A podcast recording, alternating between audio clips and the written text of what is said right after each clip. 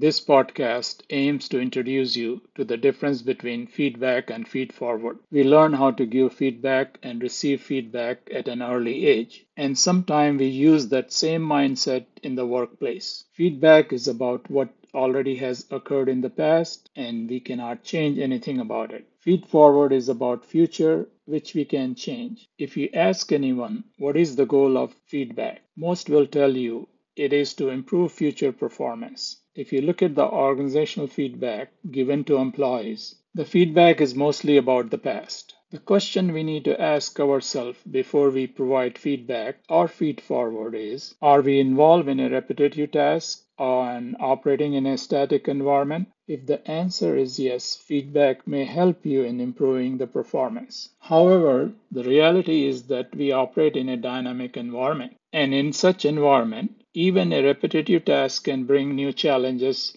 for the performers. It is fair to state that tasks are challenging in the today's global and competitive environment, and the environment is dynamic, so feed forward is the key to improving performance. There might be a time and a place for feedback, but feed forward is about moving forward. I believe personal experiences helps us understand a concept or build a mindset for solving business problems. I was with my very young great granddaughter vacationing at a beach resort. She was playing in a hallway and saw circles on the carpet and turned to me and said, Circles. I was impressed with her keen observation and I told her, Good job. I gave her feedback to motivate her and recognize her accomplishment. However, there is a difference between feedback for motivating and recognizing the past performance and the feedback for improving future performance. The above interaction is an excellent example of feedback for motivating individuals. The feedback for improving future performance is referred to as feed forward.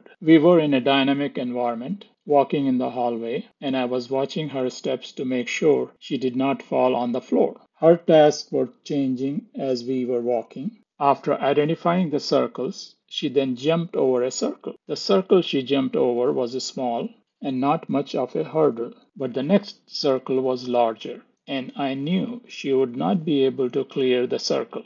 As soon as she jumped over the small circle, I clapped my hand and said, Good job, and asked her to show me how you go around a circle, pointing to the bigger circle.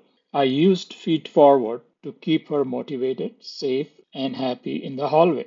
The above interaction is an excellent example of a feed forward for motivating and improving the performance. Understanding the five differences between feedback and feed forward will help leaders and managers determine whether to use feedback or feed forward. Number one, feedback is about past and feed forward is about future. We cannot change the past, but we can change the future. Number two, feedback can destroy a relationship in the workplace. Feed forward encourages creative thinking. Number three, Feedback is about evaluation of result using the guidelines and it creates conflict. Feed forward is about using innovation to create unlimited personal, professional, and organizational growth. Number four, feedback focuses on mistakes and lost value. Feed forward focuses on opportunities for generating future growth and value.